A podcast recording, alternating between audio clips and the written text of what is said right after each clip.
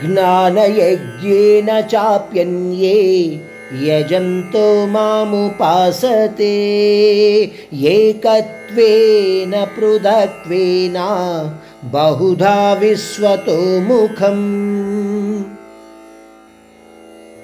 ఈ శ్లోకంలో పరమాత్ముడు అంటున్నాడు కొందరు మహాత్ములు తమ జీవితకాలం మొత్తము కూడా ఆ సర్వేశ్వరుడు సర్వవ్యాపి అయిన పరమాత్ముని ధ్యాసలో ఉంచి తమను తాము సమర్పించుకోవడమే ఒక యజ్ఞంగా భావించి జ్ఞాన యజ్ఞ రూపమైన ఏకత్ర భావంతో పూజిస్తూ ఉంటారు. అంటే అటువంటి మహాత్ములకు ఈ విశ్వము ఆ పరమాత్ముడు ఒక్కటే.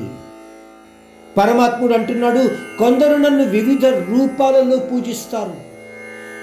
ఏ విధంగా పూజించినా సరే కల్మష కర్మలను విడనాడి అన్నింటిలోనూ నన్ను అంటే ఆ పరమాత్మునిని చూడగలిగిన నాడు మనలోని వ్యామోహాలు నశించి ఎటువంటి ఫలాన్నైనా ఆ పరమాత్ముని ప్రసాదంగా భావించి నిత్య ధ్యాసలో మనము ఉండగలుగుతాము.